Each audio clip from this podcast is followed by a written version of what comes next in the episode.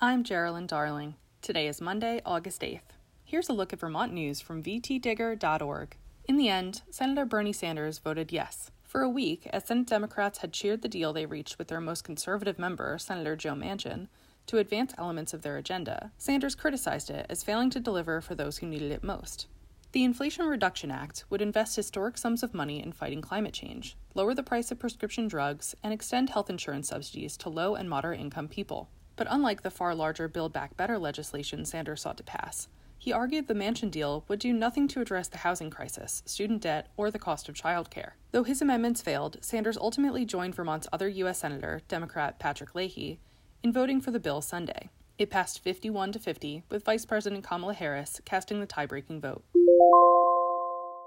A national survey ranks Vermont fifth in the nation for overall child well being, but indicates there's been a decline in key child mental health indicators in the state. Kids Count is an annual 50 state report that uses 16 indicators in four domains to rank states based on child well being. This year, Vermont ranked 12th in economic well being, 5th in education, 3rd in health, and 3rd in family and community. Vermont ranked 4th overall in the nation last year for child well being, but the data indicates Vermont's young people are facing increased challenges and crises.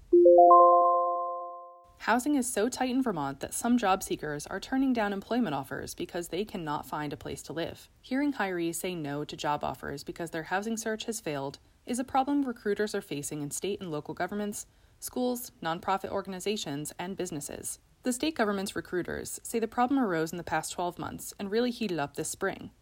The state government does not track how many out of staters turn down job offers in Vermont, but say the numbers are high enough to cause concerns for many businesses and government agencies.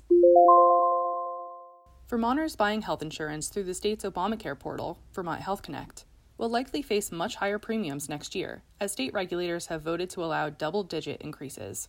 The rates were approved by the Green Mountain Care Board, an independent body that regulates hospital growth and a significant chunk of the health insurance market in Vermont. It voted late last week to allow double digit rate increases for Blue Cross Blue Shield of Vermont and MVP Healthcare in 2023.